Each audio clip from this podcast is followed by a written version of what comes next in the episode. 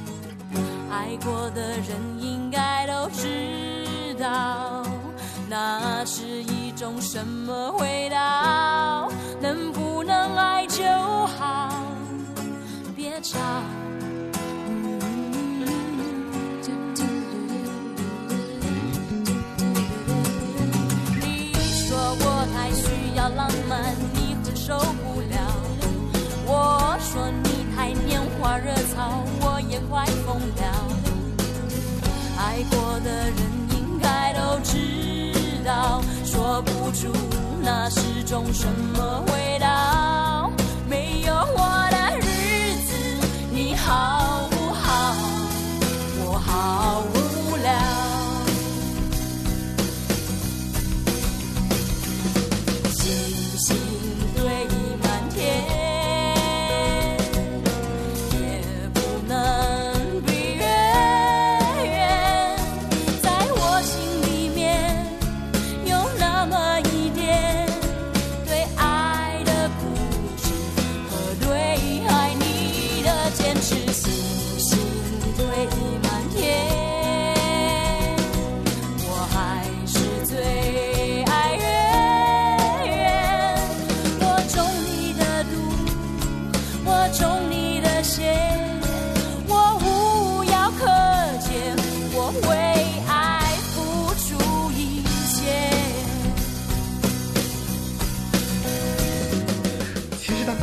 开始这首歌还是蛮厉害，对吧？就是属于那种一出道第一首歌就直接扎到别人的。那个成名曲嘛，那歌是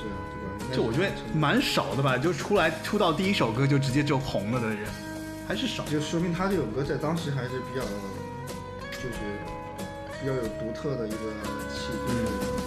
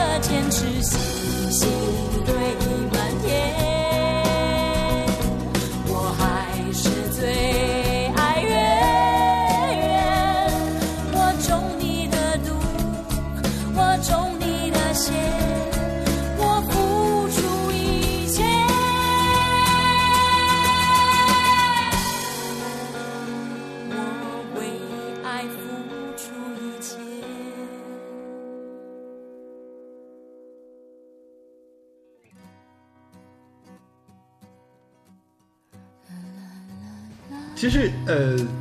就刚刚其实我们没有说的很详细啊，就是我觉得，就是杨乃文，其实在刚出道的时候，其实他这张专辑《One》当时应该在台湾本土就已经受到了很大的这个市场的认可，尤其是《星星堆满天》这首歌一出来，对吧？而且，呃，我我我是我似乎觉得就是，就是我刚刚还没说完，我觉得就是杨乃文这个歌手蛮神奇的一点，就是很少有歌手，比方说一出道就可以凭借第一首歌就可以打中。大家对他的这个这个至少是市场对他的认可。因为很多歌手，其实我们前面也讲过嘛，就是很多很多歌手基本上都是，比方说试了一两张，对吧？然后到第三张、第四张的时候，突然才成熟。我我倒觉得还好吧，我觉得在那个年代，很多歌手其实，呃，我觉得应该是有，我一下说不出来是谁，但我觉得是有一些歌手，他第一张专辑可能有首歌不错，嗯，对，被市场接受，对，只是后来可能出第二张就没有第三张了。OK，有很多歌手是这样的，嗯，好吧，就是。应该这么说，就是我可能我刚刚表述的不是特别明确，就是呃表述的不是特别合理，就是怎么说，就是至少像魔岩当时出《One》这张专辑来讲，就是在当时的整个流行音乐歌坛上面，它算是一抹非常有特色的这样的一个一张专辑的一个一个表一个展现，对吧？就是至少在所有专辑里面，你会觉得它很突出。尤其是无论是从封面、从歌曲曲风、从包括这个人的声音，包括就是，呃，怎么讲，就是我觉得杨乃文本身就是太有特点了，对吧？所以很容易打打中别人对这个人的记忆点，因此我觉得就是从一开始就是有这样的一个一个。对，就是最开一开始的，包括他的音色，他他的第一张专专辑里的那些作品的风格，就很明显，他是对区别于当时主流的东，就是特别主流的那些女歌手的作品对，所以她出来会给人印象很。但至于你说的她是不是市场有多多认可，多认可，我我不知道，反而就是其实这个我觉得是有待考证的，就是因为其实。我据说啊，我查过资料，就是当时其实魔岩出了杨乃文这个，他们也没有说好像有多大期待。但是呢，因为杨乃文一出来之后，可能就其实前面我们聊了一点点，就是关于魔岩唱片，其实当时有一个摇滚的这样的一个背景，他们选择歌手啊，他们选择市场这个这个状态，所以魔岩给市场的认知就是它其实一直是这样的曲风的。所以杨乃文一出来之后，他被市场认可，就是。呃，魔岩其实没想到他能够一上来这张专辑就可以卖到几万张。嗯，虽然在台湾其实当时几万张应该不算特别好的成绩，嗯，但是就是对他这样的一个歌手来讲，已经是打就是已经是形成了一个就是我不能说思维定式吧，就大家对他的一个认知其实已经知道，就是说你看一个小众的歌手出了一张专辑，仍然可以被市场得到这样的一个反馈，其实大家就会对他有蛮蛮大的信心的。对，我觉得可以想想九七年，九七他第一张专辑九七年，九七年的时候，你想当时活跃在歌坛的都是一些谁？包括台湾，台湾，我觉得九七年的时候是不是可能还是九七年出道的人很多？九九六九七，你看当时那些就是我们其实前面说的但是我觉得当时最红的可能就当红的歌手是不是还是还是再早一点的？我觉得是不是要？其实张惠妹那会儿是不是都还没有特？张惠妹挺火的，张惠妹九六年啊，九六九七这样。哦，就姐妹那会儿。对啊，九六年是姐妹嘛。嗯对啊，挺火。我觉得还是那种因为的东西。因为其实杨乃文，我跟你讲，就他后来第二张专辑《Silence》其实是非常厉害的，因为他在当年打败了谁？打败了王菲，打败了张惠妹，打败了范晓萱、莫文蔚，获得了十一届金曲奖的这个最佳女歌手的殊荣。因为当年其实就五个人，谁得金曲奖的歌就是女歌手的这个这个殊荣，其实大家都会觉得说，哎，很合适。但恰恰是她得了当年的这个金曲奖的女歌手。所以，我觉得这个可能是对更多的是对他个人的唱唱功的一个认可吧，因为他得的是最最佳女。所以你觉得他其实唱功是可以的？呃，当然，我觉得他至少在那个时候，他这个问题后面会有一个问题，我们来讨论，就是你在最初的时候你是如何认识杨乃文的？就是他的什么印象让你一下子记住他？我好像第一，我想一下，我好像第一次。我大概那会儿是九，可能两千年左右吧，九九两千年的时候，因为我那会儿经常去我们我们家那边一个音像店去买卡带，嗯，呃，然后我呃好像印象中是我有一次我因为我我跟那个老板比较熟，他有我会找有时候要他找他要一些海报，对，然后我有一次无意中在他的一张海报海报的背面不是白底的嘛，嗯，背面写了三个字叫杨乃文，我说这谁呀？杨乃文，就他名字还蛮有特点的。呃，对，反正我没听过嘛。然后那会儿其实杨乃文在电视上应该是露出的很少，当时那会儿节基本没有。对啊，那会儿你想，对吧？可能就是湖南卫视那音乐节目推推一下。我我我就感觉我就从来没听过听说过这个人。嗯。然后印象中好像比如说音乐杂志《当当歌坛》什么，我也没没有印象这个人。然后我就我说为什么会写这三个字？然后后来我就去，我是真找了他专辑，我就买回来一听。因为那会儿我刚开始接触，比如说什么摇滚乐这个东西，因为我那会儿才开始听摇滚，嗯听见我呃，然后我就觉得，哎，我觉得这个女歌手的歌，她至少跟当时主流的那些我知道的那些女歌手的作品是不一样的。就比如说张惠妹的《姐妹》那歌，完全我觉得，哎，这个女歌手有点意思。然后她比较她比较特别，就是在主流的，我觉得主流的流行歌里面，就是它确实无论是曲风、嗓音，还有它的整个乐曲的编编配，还有它整个风，就是它可能整个风格吧，就是真的是蛮出挑的，我觉得。嗯，我记得当时可能应该是对，那我可能记得更更应该是晚一点，我应该是两千零一年我听的他的第一张专辑，应该就是那个应该那张专辑，就是有证据的那首，嗯。应该是一七零一年的时候我才知道这个人，我当时就买了这张专辑 OK 然后我一听，我觉得哎挺好的，然后我然后我再回头去找他找他以前的的东西对吧嗯就比如我才知道星星堆满天，然后才知道 Silence 那种那些专辑，然后找回来听，我就觉得。我觉得这个女歌手跟当时其他的女歌手，当跟当时我认知的华语歌坛的其他的女歌手都不太一样。我觉得这人太酷了，就特别，他主要 他刚好符合反正特别范儿，就就是我觉得这那个声音特别范儿，就一个人喜欢一个歌手或者一个偶像，就是他当这个人当时的他表现出来的这种这种怎么说？就他展现出来这种就是 feel 吧。对他符合你当时的那个身份。你要说我现在，你要我现在如果刚听到杨乃文，也许我没有那么喜欢，但是只是他可是现在也风格也变了，也没有以前那么那种对我的意思就是他刚好在我当时就他的形象，你觉不觉得当时应该是那种就穿着穿着皮靴，然后穿着皮衣的那种小他小，那星星堆满天的 MV 好像就是他对吧就是？就那种那种很带劲儿的那种女生，演的那种女生的形象。当时对，很硬朗，对很硬朗。当时我就刚刚刚听一些摇滚乐什么的，我觉得哇，这这女的太摇滚乐了。我觉得太酷了就是在在那个当时主流的华语女歌手里，我觉得这女的挺挺厉害的。挺，反正挺挺，我觉得确实是挺带劲的。对，我觉得挺我我我应该是这么说吧，就是其实我我倒是一个非常非常有巧合的一个机会，就是有一天我在我记记得特别清楚，嗯，我当时那个很早之前不是混 BBS 嘛，很当很很早很早，大概零估计也是两千年零一年的时候，就一直在那个就是萌芽的 BBS 上跟别人就是一直在。写那种就各种各样的这种小文小文章啊，然后聊天啊什么的，就是因为它有一个萌芽有一个有点像现在豆瓣，但是又好像有点对，它也是纯绿色的那种啊，然后里面有部落格啊，有文章啊，大家在都在里面写。然后呢，呃，特别一巧合，有一天突然有一个，就是可能当时我的状况是有点，可能遇到一些网上的一些跟别人，就是怎么说，心情不好吧。然后可能也涉及到一些可能刚开始有一些小网恋的那种因素，然后呢，有一个网友他在那个回复我的这个当中，我们在聊天嘛，呃，你一句我一句，然后他回复了，他说他说你现在这个心情啊，你你我给你推荐首歌吧，我说什么歌啊？然后他就他就发了一首杨乃文的《那天》，嗯啊，当时我就觉得说，哎，这首歌还挺神奇的，我也没想太多，我就打开打开那个播放器去找这首歌，哇！当时听到那首歌，我就有点炸舌。我想说，这首歌也太 peaceful 了吧！就是就是听完之后，觉得整个人心情特别平静，然后听完之后，我整个人就疏解了。但是其实当时对我印象最深的就是，我觉得这个女生的声音她比较特殊，因为她特别厚重嘛，她能够驾驭，就是说，实际上那一天那天那首歌，我觉得它的无论是旋律也好，伴奏也好，几乎是没有什么怎么说，就是呃记忆点。甚至你你都可以忽略他的伴奏，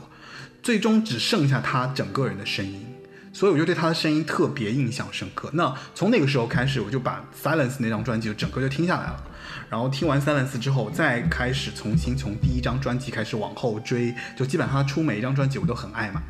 然后到一直到第三张、第四张，其实他出的也不多，嗯，对吧？呃，算是第三张我也挺喜欢的。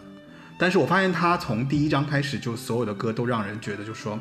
非常棒。我觉得其实我对大家建议就是说，如果你有机会，就是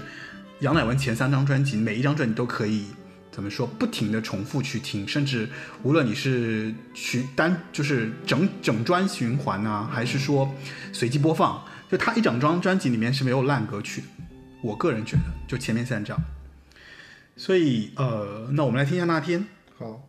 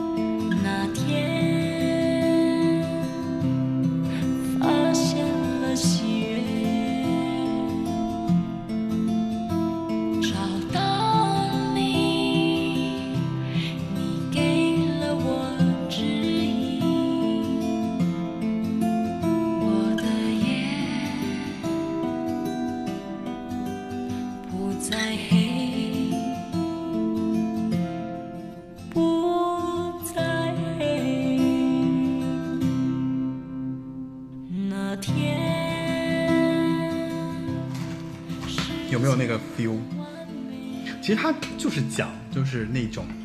就刹那间别人就对你来讲印象比较深刻的那一天的一个记忆吧，主要还是感情上，对吧？嗯，这歌编的也可以啊，我觉得挺好。嗯，属于那种特别简单的编编配。就关于那会儿就还有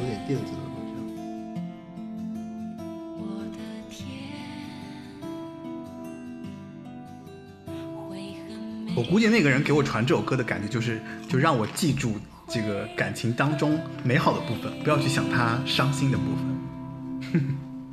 穿过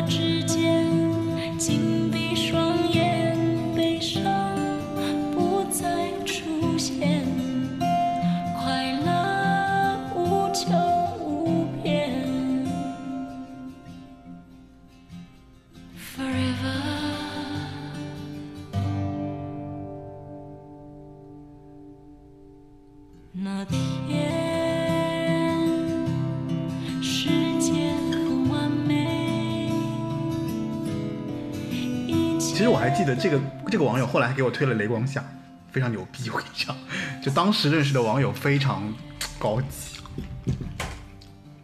那应该是上海人嘛，这么讲。对对对对对对对，是上海人呀。界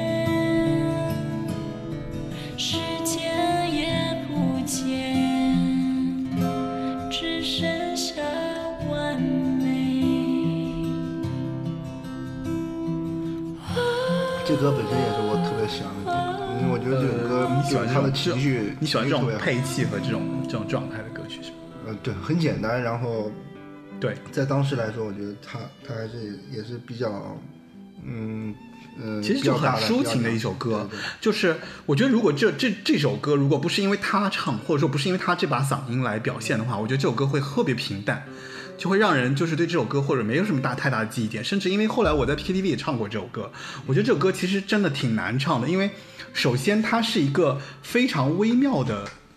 怎么说就表达微妙情绪的一首歌曲。那么对于一般听者来讲，就是如果你的音乐展现力或者说你的声音展现力是很弱的、很平淡的，对吧？尤其是配上这样的一把吉他的声音，算是是吉他吧，应该是，就是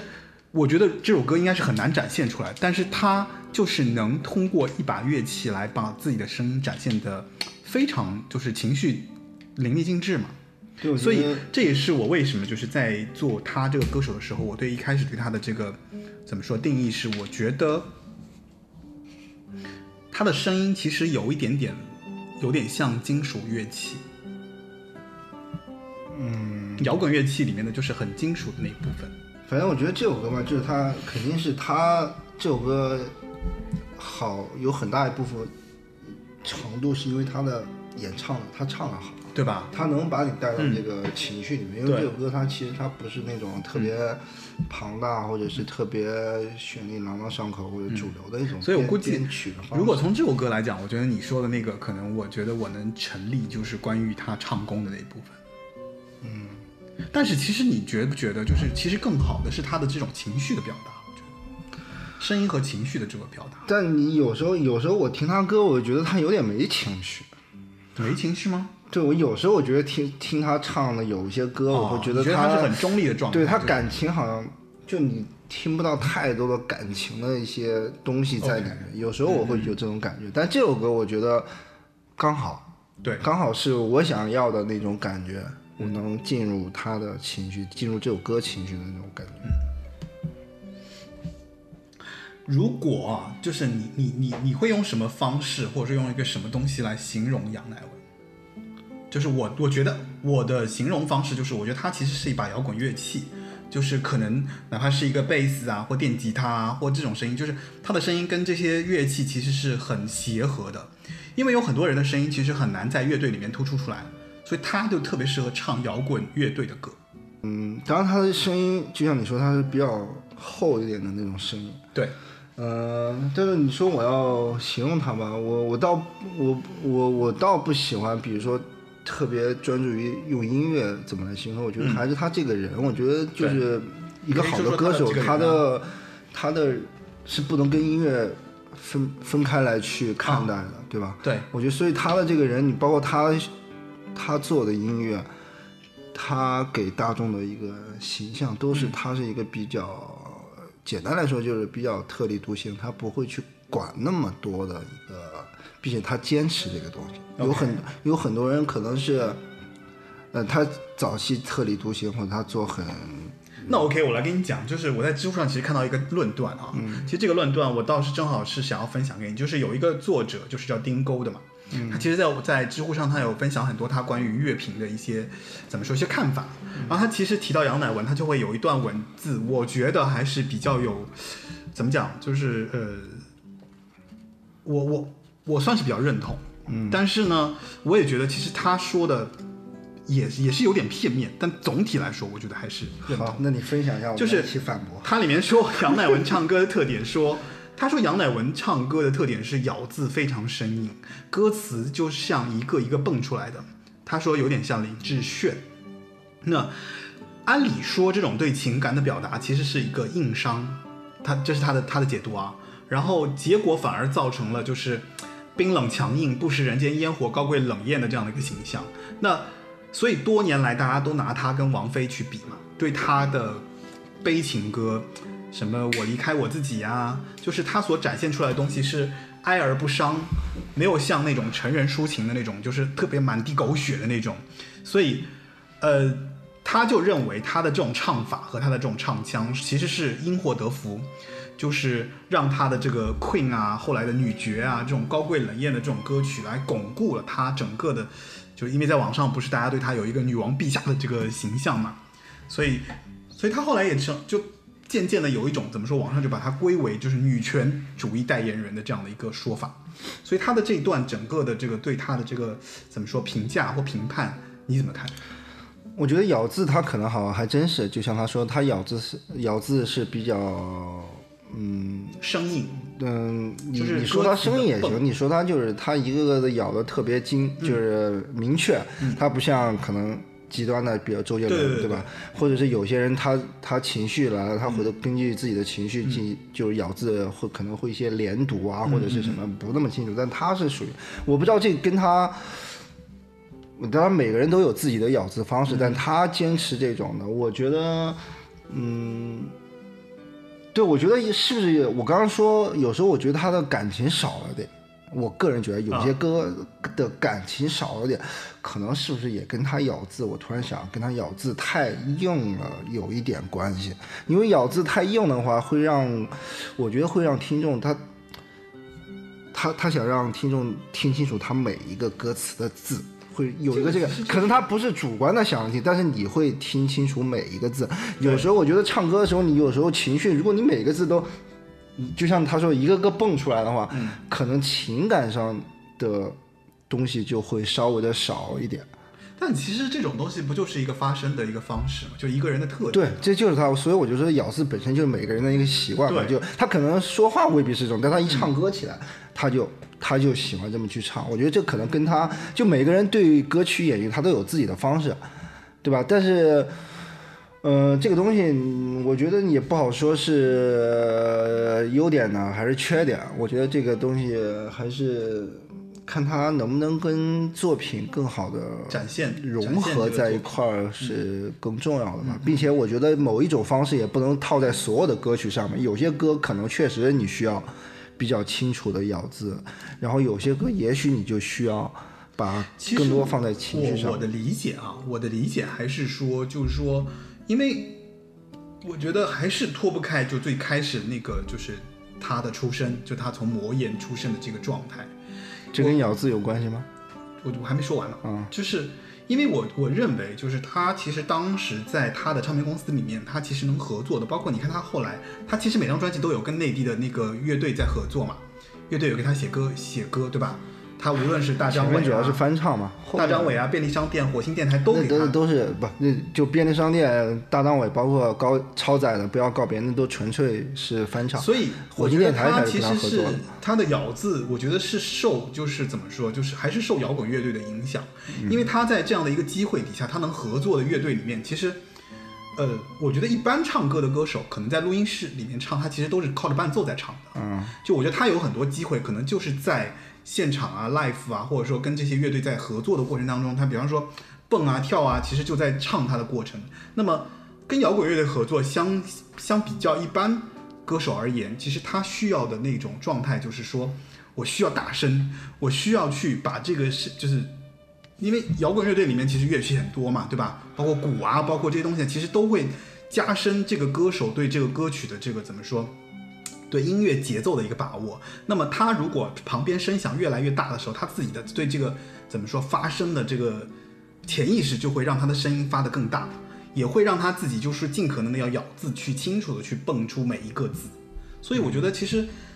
他早期就是这样的一个出身，其实对他有一定的影响。这是当然，这是我的猜测。嗯，我觉得其实他的这种发声发发声方式，其实有很大一部分程度就是因为摇滚乐队以及他对摇滚乐队的这个歌曲的理解啊，所带来的就是他的唱歌的这样的一个方式，就很硬嘛，然后掷地有声，对不对？那你你才可以跟乐队一起去 PK 啊，就你的声音才可以在这个乐队里面不被这些乐器吃掉。因为大部分歌手其实你想想看，他其实是很难去驾驭乐队歌歌曲的，对吧？这是这方这是我的理解。是，但是我就我我个人觉得，我觉得他而他咬字什么的，我觉得这都是其次，就是他可能专业的人会来研究这个，但是我觉得他你现在，我觉得所有人提起杨乃文，不是说他，我觉得可能第一个不是说他唱歌怎么怎么样，或者是怎么样，而是说他是一个什么样的形象呈现在大家的面前。这个形象可能包括了他的作品的风格，然后他给外他他平时的言谈给大家给大家举止啊对还有他给别人的那种这个是气最重要的一个东西，我觉得。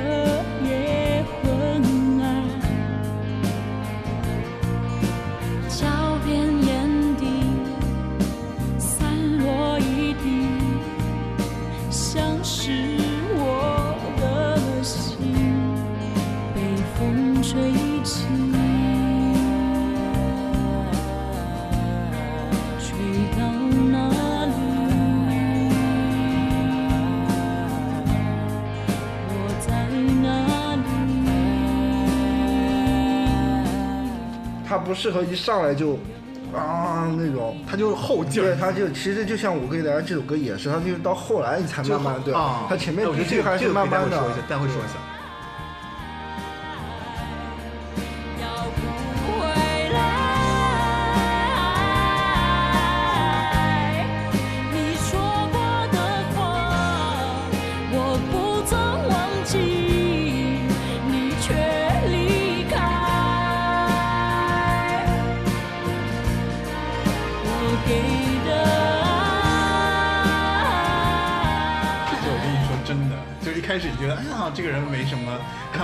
轻轻弱弱，但最后你会发现，我操，最终赢家是他。袁览文也没赢啊，不是，就他有一种最终要制霸的那种没准哪天他就制霸了。对。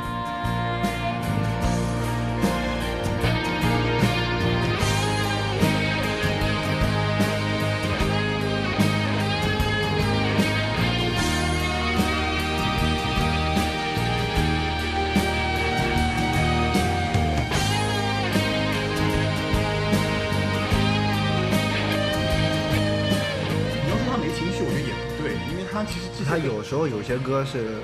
你看这首歌其实情绪就很对，到后面废话，那我推荐的，那让我推荐一些没情绪的歌吗？就所以我觉得网上对他的这个这个评评价说他太硬，或者说没有什么太多的这种，在前面不是说嘛，就是有些歌可能是会给人这种感觉，但不是所有的歌，他肯定还是有好，就是他他不是一个完美的歌手，他不是说我操每首歌都很牛逼，他不是那种人。没有，我觉得前三张专辑他还是都挺牛逼的，基本上没有弱。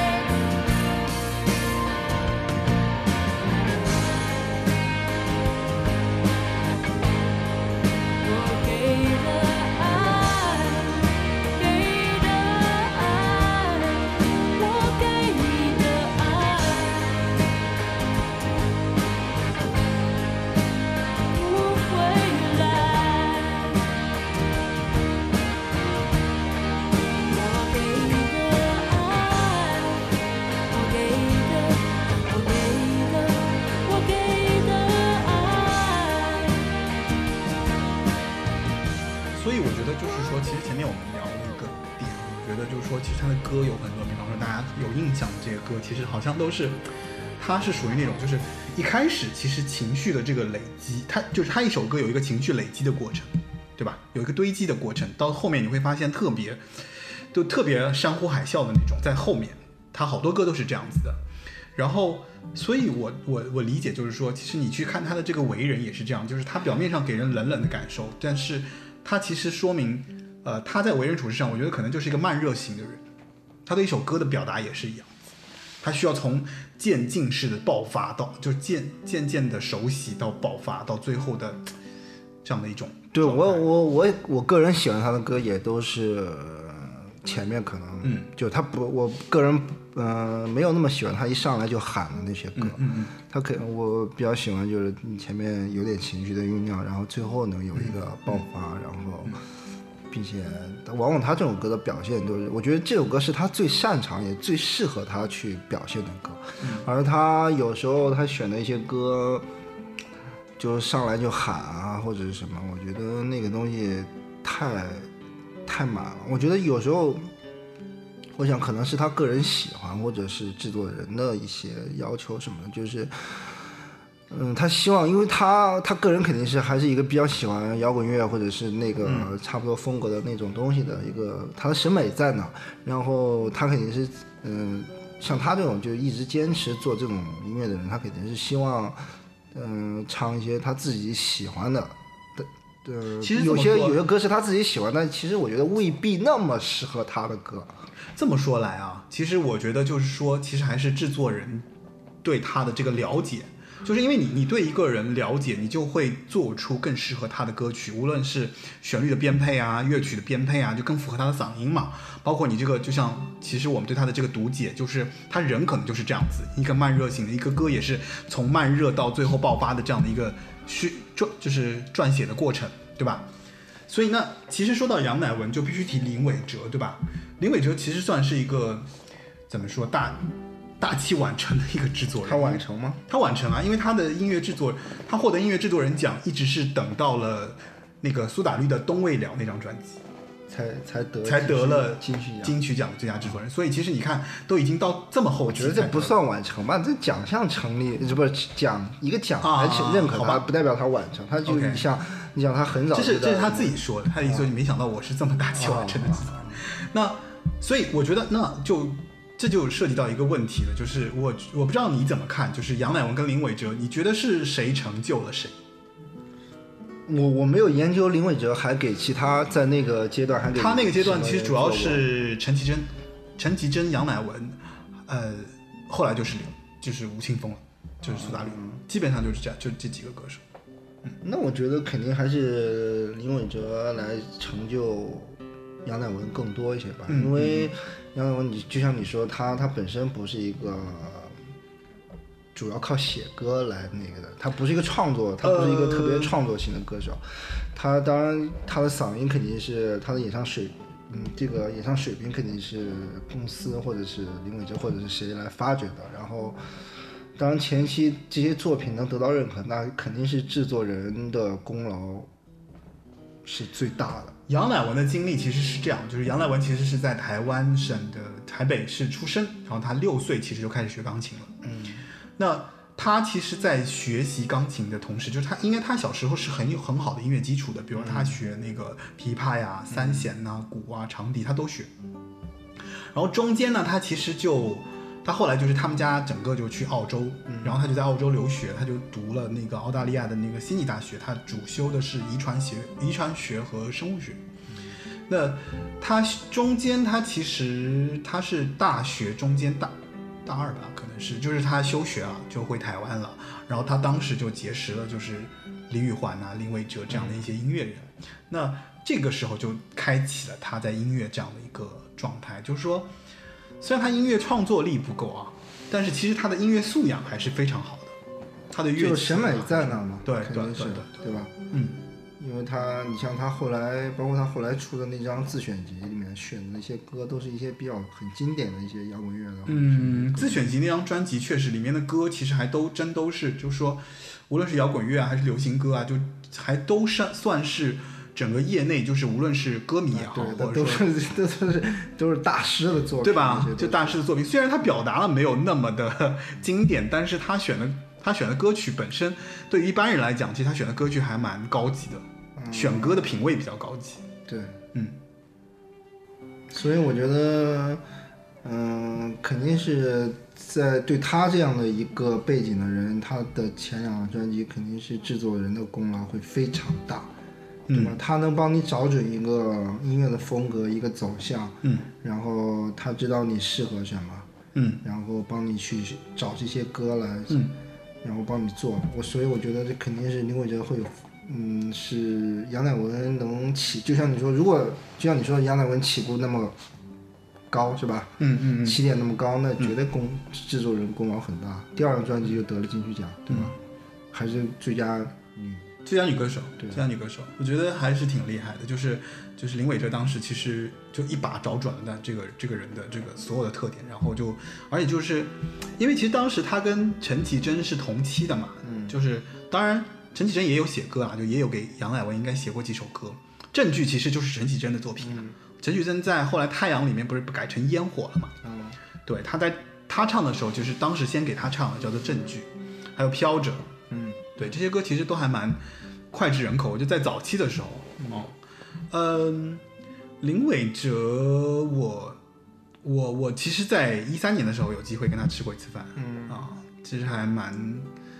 蛮怎么说，就是这个人，这个人跟杨乃文也有点类似，就是非常的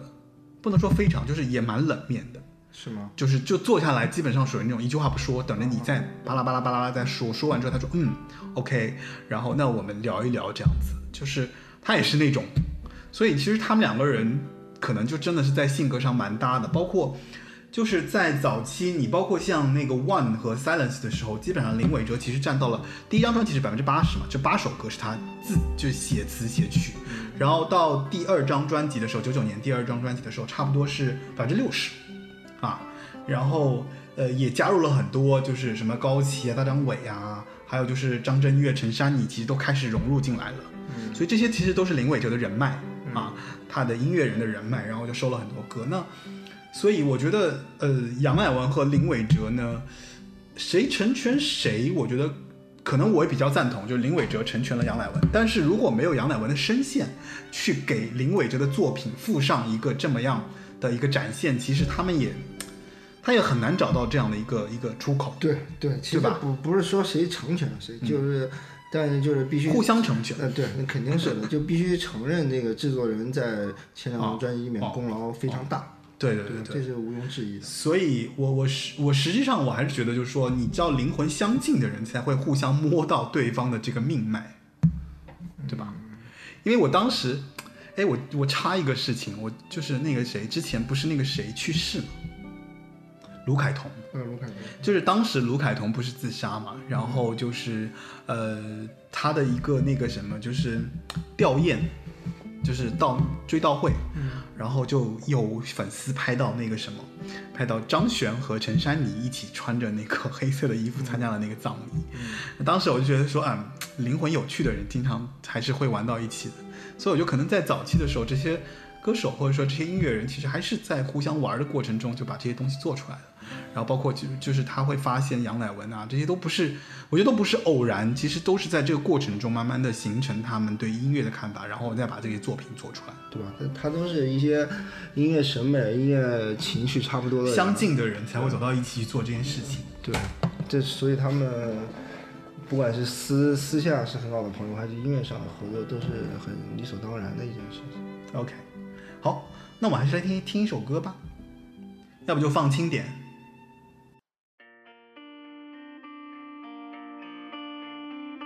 放轻点。如果你要伤害我，就算我无法闪躲。哦，对，我操，这歌我以前巨喜欢，我突然想起来了，操，我操，就想起来了。我宁愿争吵也不要取悦。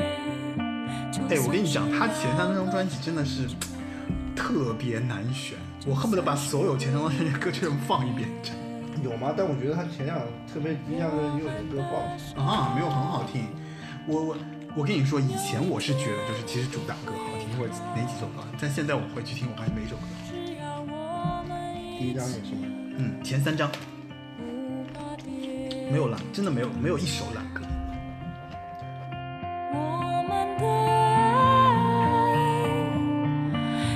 一天一定会老，我要活得更好，我要紧紧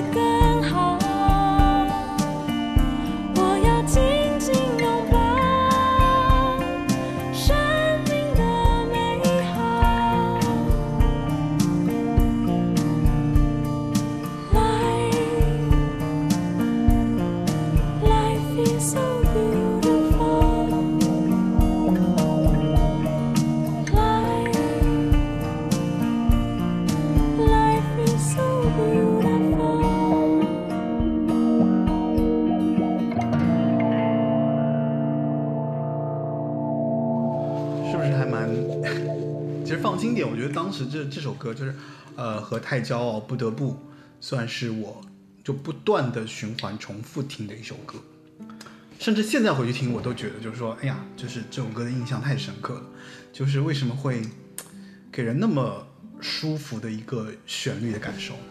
我觉得这歌放的也很好，就放到最后一首，然后前面就是情歌嘛，前面都是各种纠结啊对作呀，然后到最后有那个看开了，然后对咱们一起升天堂嘛。这个有点太夸张。哎，那其实你你就是这么多啊，就他所有的这些专辑当中，你觉得最打动你的一首歌是哪一首？嗯，推开世界的门吗？因为你那天你给我发了一首你自己翻唱《推开世界的门》的这样的一个视频，没有我当时还挺感慨的，因为我们待会儿可以聊一下《推开世界的门》。嗯，嗯，你可以先说你的、你的、你的最打动你的一首歌，打动我已经想不起来他。这么多歌呢如？果有曾经打动我的歌，但我现在已经想不起来了，就是当时为什么打动我。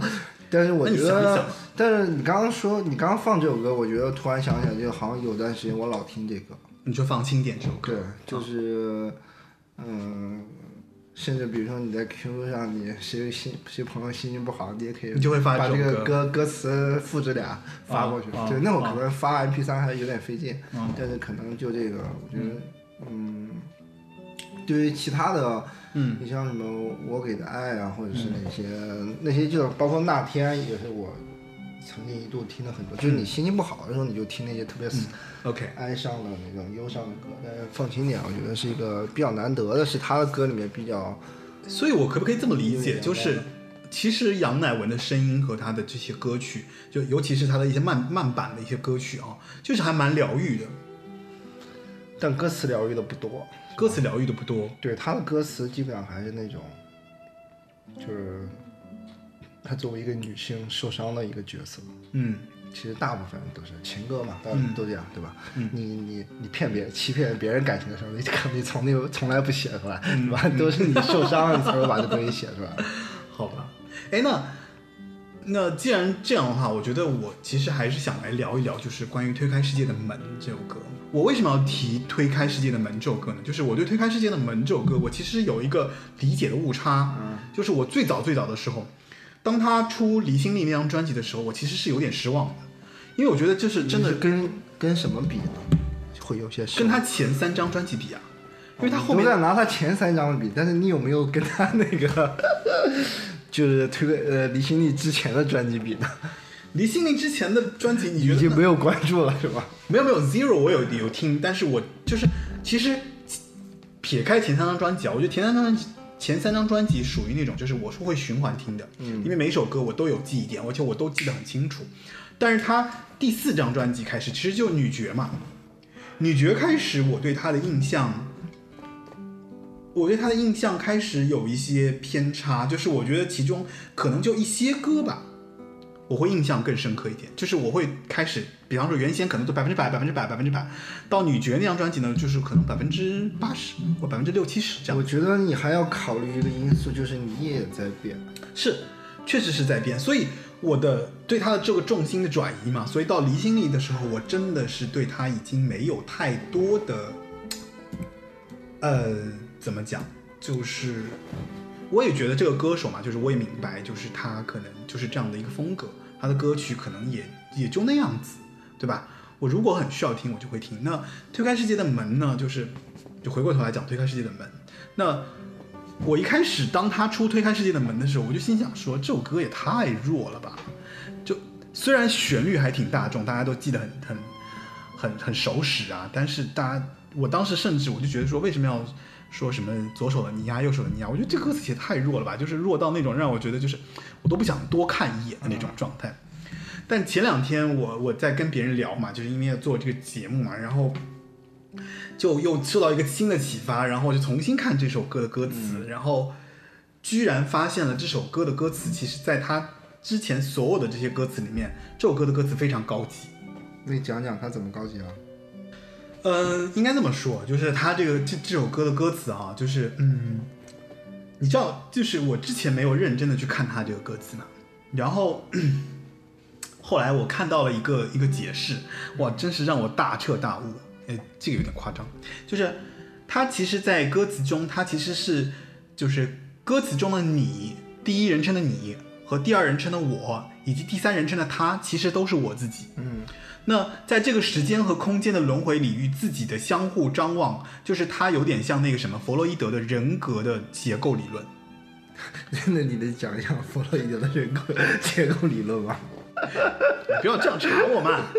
就是实际上它其实特别简单，就是像就是我作为一个现在的人，我去看过去的自己和未来的自己，就是就是呃就是成长过程中的我和年少的我成就了现在的我。我怎么样给你简单解一下？就是它前面第一段其实是成人的我致少年的我。嗯就是说推开世界的门，你是站在门外怕迟到的人，捧着一颗不懂计较的认真，闻过你眼睛无畏的青春，然后左手的泥呀，右手的泥呀，知己的花衣裳。那世界本该是你醒来的模样，左眼的悲伤，右眼的倔强，看起来都一样。原来你是我自负的胆量。就讲他年少的时候的那种自负啊、青春啊，还有这种状态。那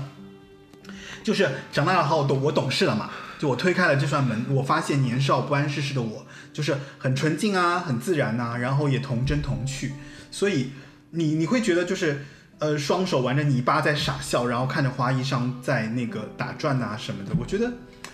就是你会感慨，就是那个世界原来是这个样子的纯真，就年少时候你遇到的这个世界是这样的纯真，然后我看着这些无知无畏，对吧？然后略带轻狂的这个眼神，就是因为他是那个时候的我嘛，嗯对。然后后面第二段，然后他又是推开世界的门了嘛，对。其实第二段其实是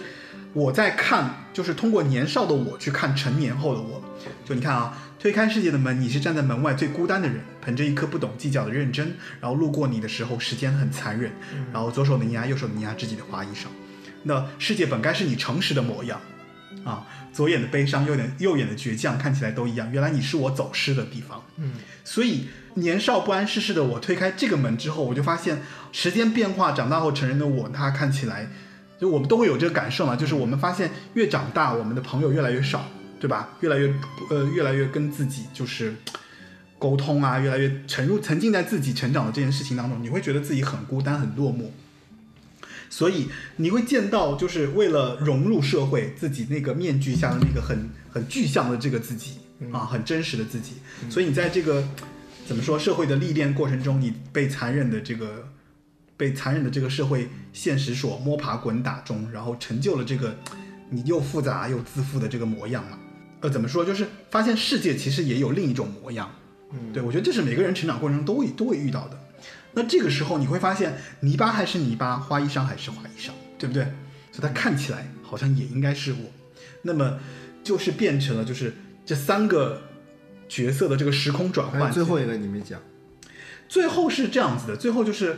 我拥抱了这三个我之后，然后我再去再去怎么讲，就是我我把这这个以前和未来以及和现在的我，然后我让自己去原谅我自己。所以你看他年少的轻狂，迟暮的伤，不是就两个两个自己吗？等着被他原谅。对，然后原来你就是我赎罪的渴望，年少的轻狂，迟暮的伤，都等着被他原谅。所以这个过程中有他自己，就是说他自己发现彼此互相拥抱、互相温暖，就这是这是重新对他的这个歌词的一个全新的理解。所以我后来呢去听这首歌的时候，我发现哇，确实是啊，就是有一些让人觉得很很讶异的这个感受。就看完这个解释以后，你会有些感动。蛮感慨的，就是包括我再去听这首歌，我就发现，哎，确实啊，就是他在这个过程当中，其实给你演绎了这个这个，就是人的这种怎么说认知，我觉得是认知的一个增长的一个一个过程，对吧？就以所谓的就是现在不是有一句很俗的话嘛，叫做要跟自己讲和啊，要跟自己和平相处，这种。就是其实这首歌的主旨其实还是于源自于这个，所以。呃，而且这首歌是那个谁，火星商，呃，不是火火星火星电台里面那个黄少峰给他写的，嗯。对，黄少峰也是我非常喜欢的一个男生，喜欢两个 男神。的解释，是我的男神。对我，所以我觉得这个你要这么解释这首歌词的话，我觉得这歌词也挺适合他自己，就挺适合杨乃文的，非常适合他自己，因为他走到这个阶段之后，他确实有一个自己需要跟自己对话的过程，然后这首歌其实就唱出了他自己跟自己对话的过程。对而这首歌在那个什么，在网易云音乐上的点播量已经超过一万，我真是蛮蛮受到。其他的一些影响嘛，因为他对对对对翻唱过这个。对，对这首歌后来翻唱可能他杨乃文就是一开始那个起点很高，在唱片业辉煌的末期嘛，就唱片、嗯就是起点很高，还得然后又得了金曲奖，可是我记得你当时在这首歌刚出来的时候，你就很喜欢这首歌，那可能因为旋律很是吗朗朗上口吧。你更更觉得它的旋律朗朗上口。对，然后你想他得了金曲奖，然后后来就面临到要更商业嘛，其实更商业你就看到他的。应该那种专辑其实是一个很商业，就很商业对他，他在我觉得他所有专辑里面，我觉得应该是最商业的一张。对，因为那会儿他就已经开始跟更多的一些音乐人来合作，对对陈小霞啊，对吧？这些就是商业大神这种，对吧？跟合作，然后包括后来又换，对滚石，因为滚石唱片本身的关系，嗯他后来又对吧？就签到亚神了嘛，嗯亚神就出了女爵，然后又在想办法重新怎么来打造他，一直到现在。他他自己的人生也是经历了好几个阶段，然后他现在对你想这多少年啊？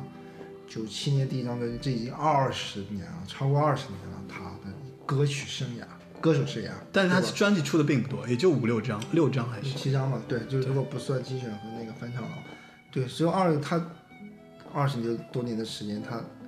他确实就是所以其实到推开世界的门算是一个大的总结，就他以前和和他未来的一个总结。包括你看他后来他参加各种各样的节目啊，其实也也改变了他以前对这个就是保守的心态嘛。他其实一直都很拒绝这种对外的这种什么综艺节目啊，什么这种采访啊什么，他其实都他应该很冷面。是只是他，我觉得他的本性是那种他只享受现场表演，就是舞台上的那种人。啊对对对他其实是很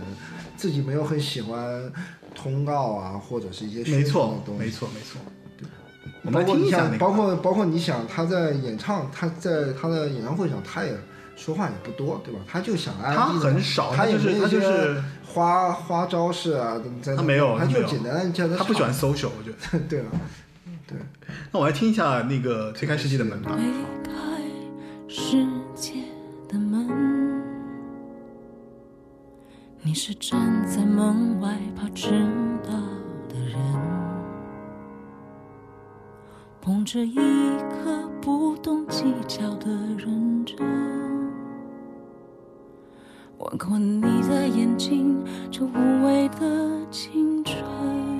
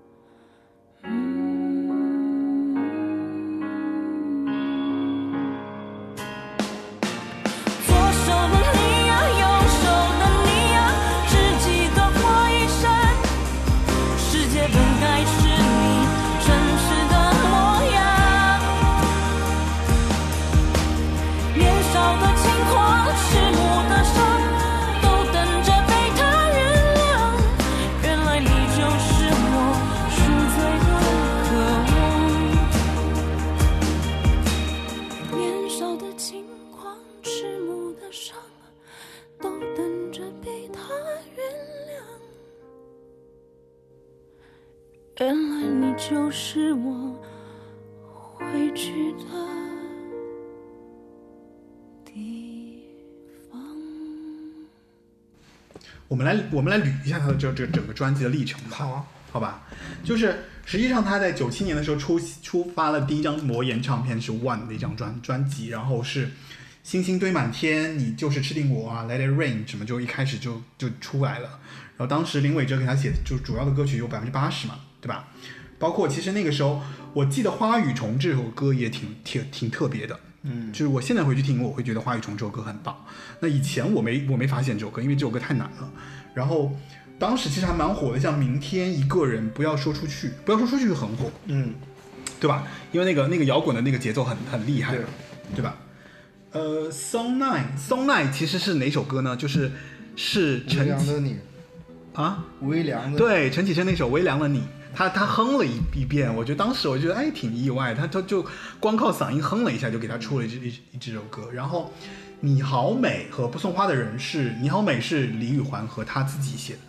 对，李宇环其实对他来说也是一个挺重要的合作伙伴。李宇环因为是乐器嘛，李宇环是给那个乐器，就是李宇环不是吉他还是还是李宇环很多歌也是李宇环写的，并且李宇环他自己是一个做、做很早就在做电子音乐的一个人。没错，没错，没错，就反正他当时还蛮有名的，台湾，对吧？然后第二张专辑就是他获奖那张专辑，就九九年出的，两隔两年就出了《Silence》，《Silence》就是上一期那个那个谁上上一期吧，歌手那个吴青峰吴青峰翻唱了那个《Silence》这首歌，嗯，然后当时其实也是林伟哲给那个我没听他唱的怎么样。那唱的还行，但是我觉得其实，你知道我杨乃文有一个特点，就是杨乃文的歌别人真的很难翻唱。包括我跟你讲，我后面再讲女爵吧，因为女爵我觉得那个谁林忆莲翻唱版本都不不及杨乃文自己的歌自己唱那个版本，所以杨乃文其实是一个可以把歌唱到让别人没法唱的这种歌手，这个非常难。所以你看啊，他第二张专辑里有高旗给他写的《不要告别》，不是，我纠正一下，这不叫高旗给他写的，这些都是翻唱，这都人高旗超载自己的歌，包括大张伟的都是禁止，都是他人先唱了以后，然后他纯粹是一个翻唱，啊对对不是为他量身打造，量身打造只能说火星后来火星电台那些歌，但我个人觉得，就是像《不要告别禁止》，他唱的这个版本，跟他们原唱有很大的区别。甚至《禁止》这首歌，我更我我觉得就是杨乃文这个版本更棒。嗯，反正这是我的更成熟吧，那对对对对花儿的，包括你看有就有那天啦，嗯，对吧？Fair Monster，我给的爱，空气和固执，不要来找我。Monster 其实也算是比较特殊的、比较特别的一首歌，Monster 和 Silence 两首歌。嗯，呃，Monster 是林伟哲写的，然后我给的爱是张震岳写的，嗯其他那几首像空气、固执是陈珊妮，对，不要来找我也是张震岳，对吧？嗯当时合作也是这样子。那紧接着他们其实再接再厉，他其实前面一一二三第三章就是市场更做的更市场性一点，没有那么的独立的时候，他其实应该这张专辑其实就是零一年出的啊，就是紧随其后，Silence 得奖了之后，就是再再接再厉出了一张。这个里面其实当时我觉得刚出来的时候，应该这首歌是非常的火，嗯就是陈珊妮算是偏流行的一个作品，对吧？然后呃，祝我幸福，Queen。Queen 也大家其实，在 KTV 点的比较多，因为它节奏欢快，然后又很记忆点很多嘛。太骄傲，不得不。证据也是，证据也是 KTV 的一个金曲。证据我觉得是证据算是他前三张专辑一首非常大的 hit，应可以这么说，对吧？证据是张范晓萱写的是吧？对，范晓萱自己唱过。没有，证据是陈绮贞写的，林伟哲陈绮贞写的就证据是范晓萱翻范晓萱唱翻唱翻唱过，对。然后我们 Surrender 还有那个飘着和放轻点，放轻点其实就是最后一张收尾了嘛。所以这张其实挺，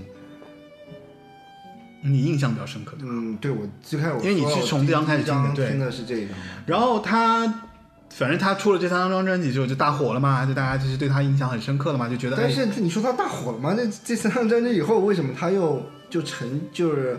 好像就沉寂了是吧？对，因为我记得他在其实他应该是出了应该有，因为有一阵啊，有一阵歌坛传就一直说他是王菲的接班人，嗯，当然也原因很重要的是因为他们是一个经纪人就是啊那个对对对对对？嗯、所以就当时一直传杨乃文，包括杨乃文在早期还得了金曲奖，然后对呃，应该这张专辑市场的商业的反响也还可以，然后嗯。就一直传他包括他的个性，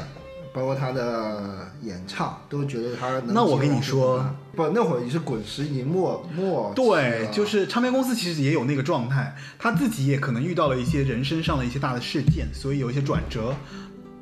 很容易，我觉得很容易理解，就是你遇到了一个转折之后，歌手的成绩或者歌，你想他隔了多少年啊？零一年，其实五年才出道，那个他去雅神嘛，出了《女爵》这张专辑，对吧？《女爵》其实是他的一个标志性的一个一个一个事件。我觉得女爵其实就是她跟林伟哲其实还是有联系的，所以林伟哲才让那个谁，就是因为他手他已经开始做那个吴青峰了，苏打绿，苏打绿已经开始做苏打绿了，所以吴青峰给他写了《女爵》这首歌，嗯，对，所以他就是确自此就确立了这个歌坛硬朗女生以及这样的一个形象。因为女爵这个待遇也很有代表嘛，对吧？就这个词本身就是很有代表我的一个词。可能从女爵开始，她在商业上的运作会更更好一些。从啊。女爵开始，对，所以其实到零六年，那精选集我们就不说了啊，他前面出的这张精选集就不说了，他其实到零六年就出了雅神出了一张女爵，这个女爵呢就是里面有，我记得当时还蛮有名的，像我离开我自己啊，对杨宗纬翻唱嘛，对，然后因为我离开我自己是那个谁陈小娟写的，谁陈小陈小娟，哦，是吗？对，然后我比较喜欢像懂还是不懂，嗯，然后里面包括今天清晨微笑着挥手，其实都还蛮有印象的。呃，对，呃是吧分开，对对对电视机是那个便利商店，电视机是便利商店嘛？当时我其实一听便利店，呃，不是，当时我一听电视机，我以为又是大张伟的作品，但后来仔细一看，是原来是便利商店的。啊，打开电视机，嗯，那声音声音对吧？其实像沙尘暴和继续也是蛮有代表的。所以《女爵》这张专辑，我觉得是是真的是确立了，就是基本上杨乃文这个形象是是万年不变，就是像就是一个硬朗的，但是我觉得这张专辑，我现在想，我觉得他可能还是他签到一个新的唱片公司，呃，这个公司跟他在在进行一些磨合。我觉得这张专辑给我的感觉就是哦他会有一些磨合，因为他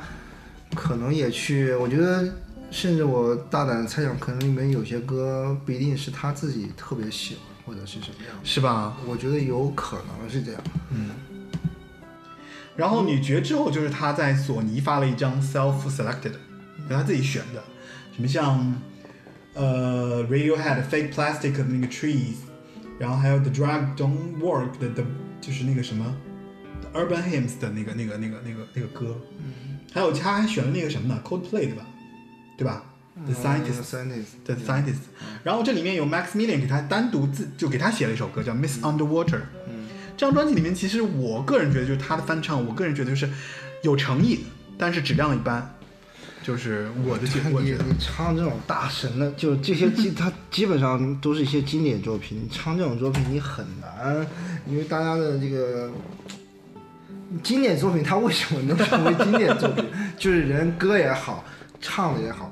深入人心。对你再怎么去翻唱，你你很难。何况我觉得他确实是发挥的也，唱的也也一般，一般，对吧？歌确实是一般。我觉得他他没有选适合他的歌，而是选没错，喜选他欢的歌。喜欢的歌和适合自己的歌确实不一样。图一个开心得了呗，啊。自己开心就当然不过我当当时记得他那个封面其实挺酷的，他那个头发剪短了，然后穿那个皮靴，但里面有一首歌，我觉得他唱的还行，就那个 The Love 的那个那个 Drug，The Drive Don't Work 嘛。那个这首歌本身对。也比较适合他，他唱的也还就改编的也还行，没错没错。没有太跳。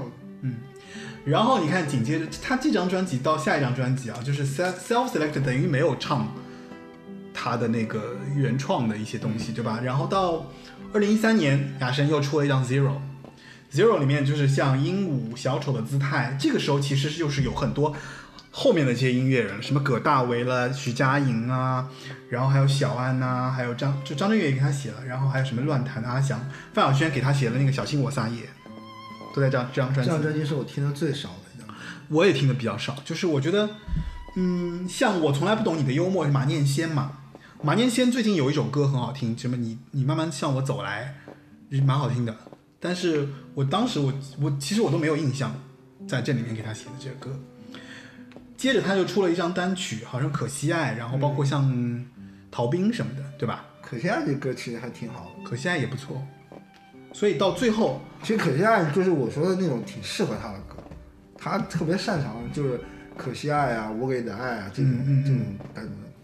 然后 Zero 后面他就出了那个 Time Quick 的那个现场演唱会的一个记录。那张专辑里面，其实我觉得 Time Quick 演唱会记录还是蛮特别的，因为他把很多歌曲都从快板变慢板，是吗从慢板变快板。我没有听那个演唱会是，你可以你可以听来找来听一下，我觉得还是不一样一些。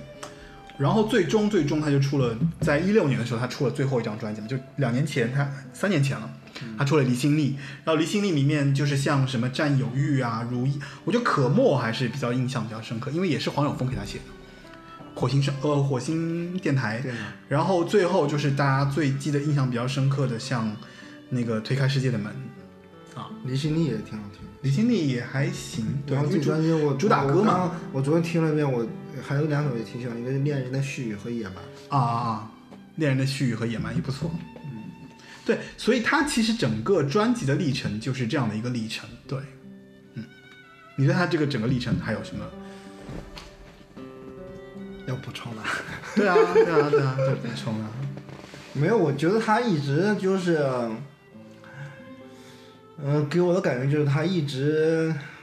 嗯，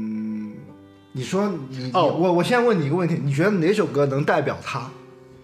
嗯，好难啊！我对啊，我觉得他给人的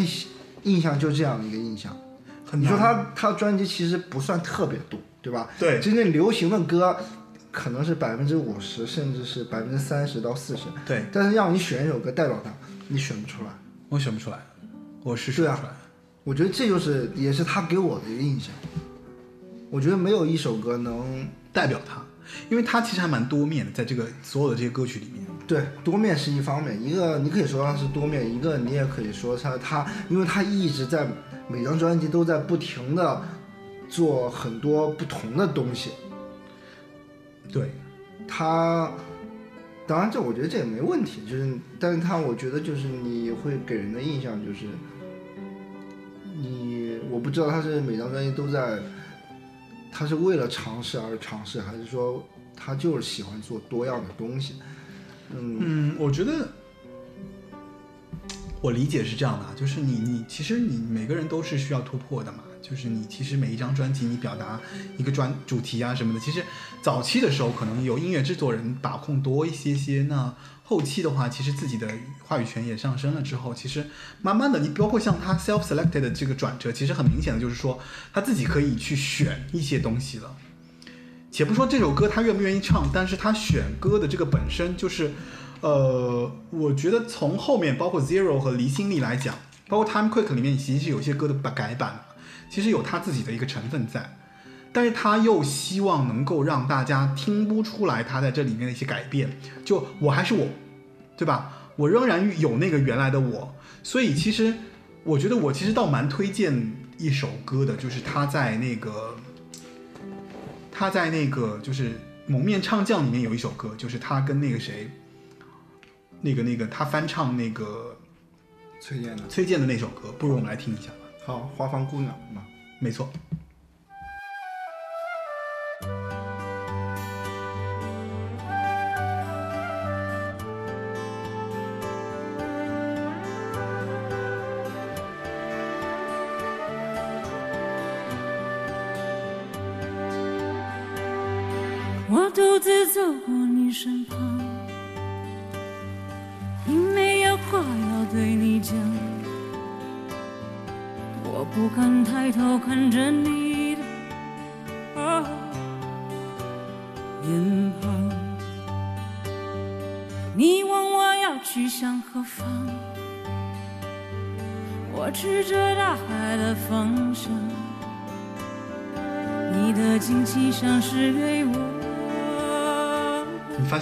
真的，一开嗓就觉得这个好像就是他的歌，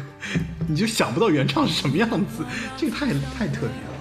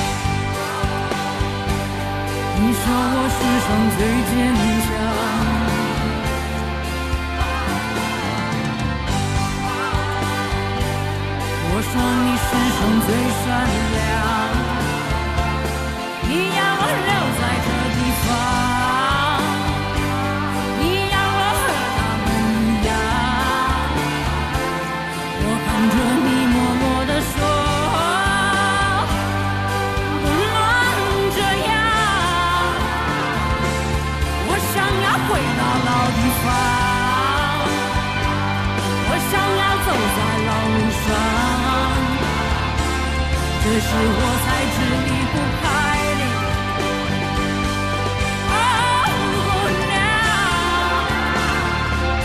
我就要回到老路上，我就要走在老路上。我明知我已离不开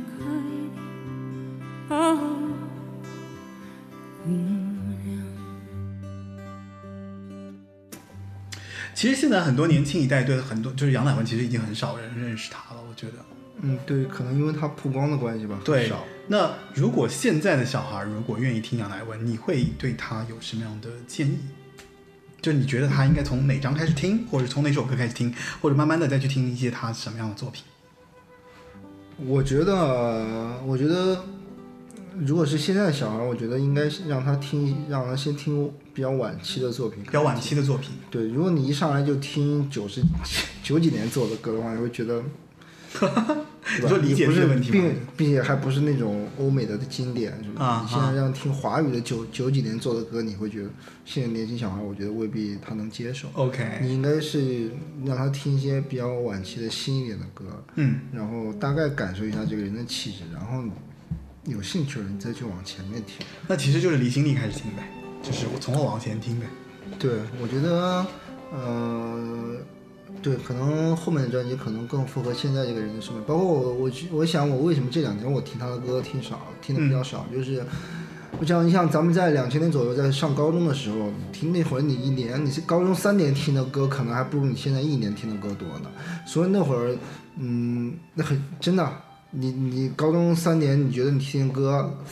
多样性绝对不如你现在听的歌的一年听的歌多。嗯嗯嗯，嗯，所以那会儿你会觉得哇，像杨乃文这种，他是个宝，在华语歌坛来说。嗯嗯但是你现在再去听，有太多我我为什么说，就像我之前说我我不喜欢他那种一上来就喊的那种歌。嗯首先可能不符合我现在的一个审美了，其次就是这种人，我觉得我现在在呃可能在流媒体上我听到比他更唱的更好的，或者是更好的作品的人，其实挺多的，就是。现在能听的东西太多了，你他的东西能不能在这些你听到的作品里面出类拔萃，那是现在的这个问题所在了。嗯嗯嗯而在当时你听的你听的音乐是有限的，嗯那他就冒出来了，嗯对吧？再放拿放在华语乐坛也是，放在整个歌坛更是了。嗯所以我觉得就是，所以说到就是我这我这几年听他的歌比较少，就是一个可能我的审美去到别的地方了，然后另外就是他可能，呃，对我现在这个年纪，我的打动肯定也没有以前在十几岁的时候有那么强的一个震撼或者 OK 什么。但是我肯定就是像这种歌手，就像咱们之前聊那些所有那些华语的比较经典的、挺伟大的这些歌手一样，他都是曾经影响过你。我觉得，嗯，他们一直如果能一直坚持出作品，就杨乃文有一点我挺佩服的，就是他一直没有走起来。走起来是什么？就是他没有到哦。达那个像你们聊张惠妹啊、孙燕姿啊或者这种人的高度，他从来没有到。他好像一直是在一个偏远的一个角落，或者说在一些就是就他，嗯他就是跟他跟主流还是有一定距离。对，就是都是口碑还挺好的，但是他一直没有在主流的市场上、商业上获得一个大的成功。包括你像他现在在在国内做巡演，他选的场地也是相对来说比较小。哎，我说到这个，我其实当时我在糖果有听过他一次 live 嘛，嗯，我觉得还挺震撼的。就是当时你想在那个在那个在那个糖果那个环境下听他唱，然后他他他还挺猛的。就是我觉得我我我的认知啊，我觉得他其实根本就不是一个很冷面的人。他其实还蛮热情的，就是在跟你讲的讲话的时候，对所以我觉得大部分人对他的这种这种标签啊，还有认知啊，其实是有误解。那但是他自己本身其实是一个怎么说？就是我我对一些主流或认知或者说社会的一些一些非常主流媒体的这样的一个场合，其实我是比较抗拒的。然后我也不太想跟别人展现出我的个性，或者说我在你面前爆发出全部的我。就他对别人的展现其实是有保留的，有所保留的。对，呃这是我对他的一个认识。对他肯定是不太，他个人肯定是不太喜欢那种对对对对宣传的东西，但是他有时候也会配合，因为我看有时候他也会去参加，可能经纪公司安排的去参加一些时尚的一些活动什么的，对。然后，嗯，刚才说嘛，就是他这两年其实在国内一直有巡演，就是可能每年有个三四个城市吧，没错吧。然后我看应该是他去的大部分都是一些类似于剧院这种，就是一两千人甚至更少的人的这种场地嘛。嗯，然后，所以我刚回到刚才我我说我挺佩服他，就是他一直没有所谓的走起来，但他一直还在坚持去做这个东西，就是，嗯，他也没有他他也没说他要退出什么的，没有。对吧？他从来没说过他，就他就温温的嘛，就是就就他态度都是直都是并且我觉得他的经纪公司既不高调，也没有特别低调，并且他就是差经纪公。司也肯定还是很信任他，就是嗯。可能你像当年，可能寄对他寄予那么厚，不管是他的公司也好，还是外界，其实对于肯定是有一阵时期对他寄予了很大的期望，对对对。对但是他没有走起来，嗯，但是呢也没有放弃他，他自己也没有放弃，就还是坚持的这么唱，因为你想想，你想想他是魔岩唱片，从魔岩唱片那会儿出道的，不是说魔岩唱片，就那个时代出道的歌手很多，早不唱歌了。对，他的同期的歌手，就包括你像跟他气质，就是他们这种独立的吧。当时陈绮贞、杨乃文还有很多，其实台湾有很多当时有很多小唱片公司的人，这对对但是那些歌手，哪怕你像像黄小珍那种人，那种就很多那种唱，那有一挂的一批人，但是后来还坚持在台前唱歌的，其实不多了。嗯嗯嗯，但他一直还能坚持。我操，我好喜欢黄晓晨，对，就是就是类似这种嘛，可能当然可能每个人都有自己的志向，没错，就是但是杨乃文他一直还能坚持，我觉得嗯挺好的。然后他明天要上 歌手嘛，对对对，就这个问题，我想问，这个就是明天他要上《我是歌手》，他可能要唱歌手不是我是歌手，啊，我好吧？他上歌手，他要唱女角，你有什么期待吗？我其实听过他好几次现场了，我没有期待。没有期待。对，我也听过现场啊，我觉得就是我有点担心了，就是女爵这首歌，它因为它后面我听过好几次，它其实其实我觉得啊，我太害个人的怕它感觉，它破音。嗯，我我更喜欢他录音室的专辑。对，没错，他其实那个女爵那个版本，我跟你讲，就好就好在它，无论是配器，还有它最后那几嗓子，我真的觉得就奠定了女爵这首歌只能他来唱，真的太对，棒了，我觉得他，反正反正我听他现场的感觉就是，还是差那么一点点，对吧？就是也挺好，他唱功什么我觉得都没问题，但是不如你听你在家听专辑那个感觉更强烈他在台上，我觉得可能跟他们台风啊什么有一定的关系，会让觉得就其实他还是一个慢热的人，不，我觉得上台也是一样，就慢热嘛。你等到他熟悉了这个舞台，他要表现出这个东西，嗯还是会有一些就有一些偏差，我觉得，对吧？没有那么就是完美。他他没有太多带，因为你想，在录音室里面唱不一样，录音室里面唱我可以唱几百遍，我甚至几百遍 take 再剪剪过来的，对吧？对，就是他他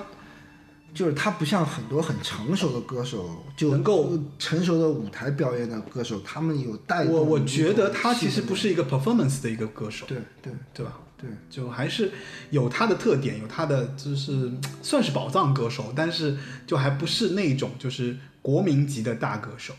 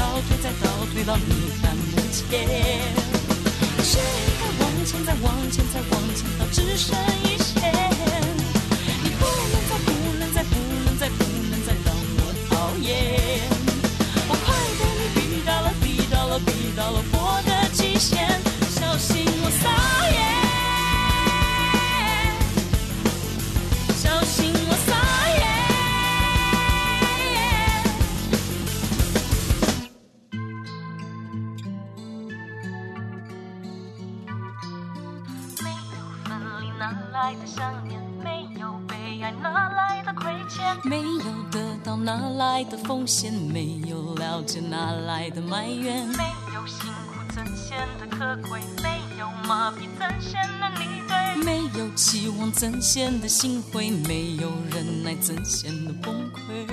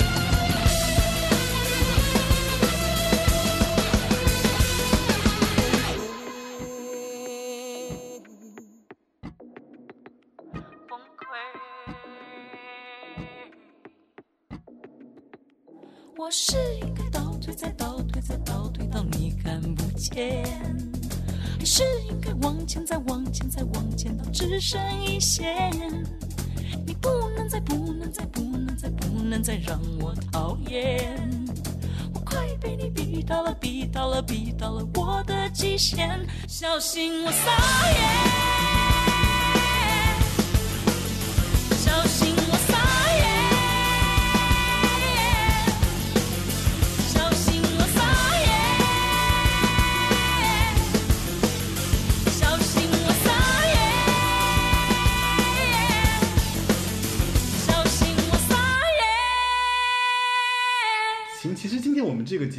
差不多，就是关于我们对杨乃文的回忆啊，还有他专辑历程啊，还有就是包括我们对他个人感受，还有中间好，那我问你一个问题，我突然想，你觉得她长得好看吗？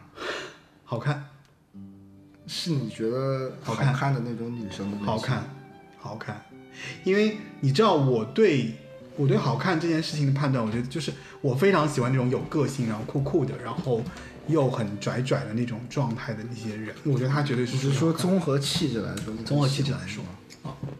就是一定就是我觉得好看是个很综合的词汇，就是很多人其实我不觉得包括我，我不觉得我自己难看，是因为我觉得 就是气质这个气质。气质这个东西很难很难去在一一怎么讲，就气质其实是一个人很综合的一个展现，包括你你的音乐品味，包括你的你的对吧穿衣品味，包括你的整个给人的展现，这不是说你的某一个对对，你说到穿衣品味，我觉得他有时候穿衣品味不是很好。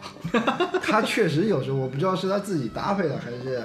造型师给他弄的。我我觉得，因为他他自己有一些那个自己的一些执念，就是对固执的一面。我觉得就在他音乐上，他也有执念。对啊，在外形上，他肯定是也有一些，但有时候他其实挺好看的，但是可能他、有时候太那个什么对吧？对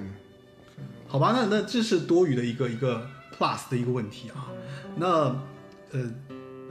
对八零就是，我觉得今天就是前面我刚要总结，被你这个问题打断，就是其实今天我们讲了很多关于这些东西，那在零零散散的，就是大家可能对杨乃文有一个认识，或者说对他有一个有一个那个怎么说了解，其实也是我们自己对他的一些看法。那本来就是说，我觉得他的歌其实是没放完的，因为我们只挑了其中的一些，但他的歌太值得你从头至尾去听了，因为真的很值得听。包括我跟就是说 Joe 两个人的感受，也就是说，他其实因为他本来就是个录音室歌手嘛，所以他的作品太就太有价值了，对吧？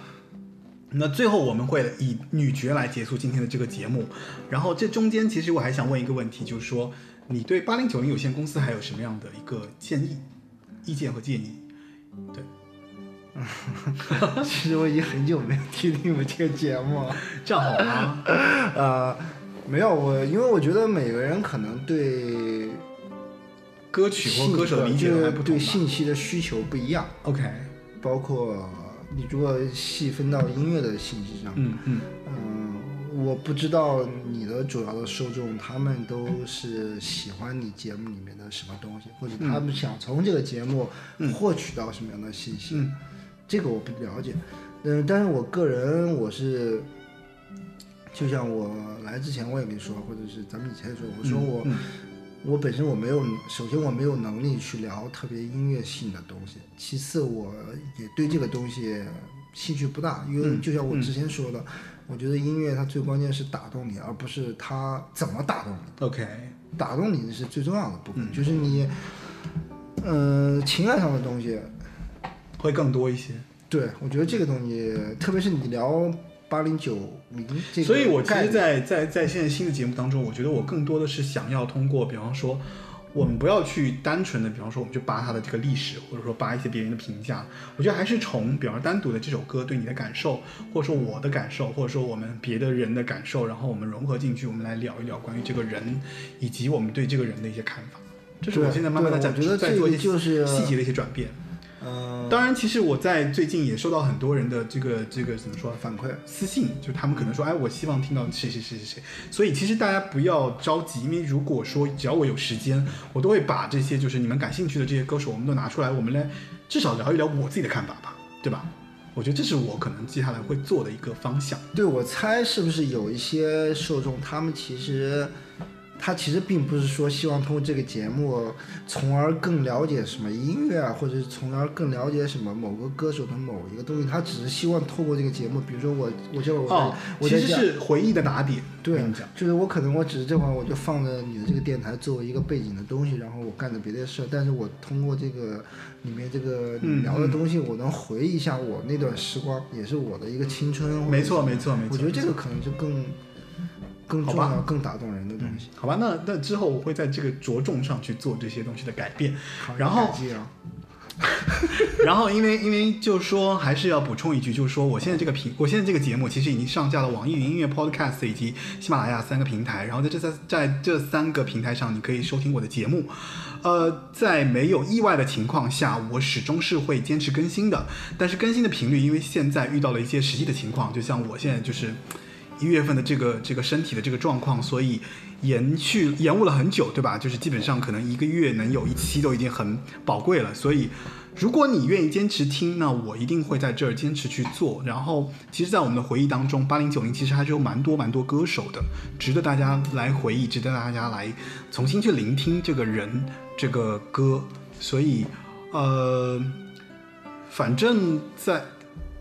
我也不能说保证的一些话语，但是尽我所能的，就是说我其实还是会找一些机会，或者找一些我觉得我有认同的一些歌手、一些歌，然后在这个节目当中给大家就做一个分享，或者说如果有机会的话，有嘉宾愿意来，然后我们就都可以聊，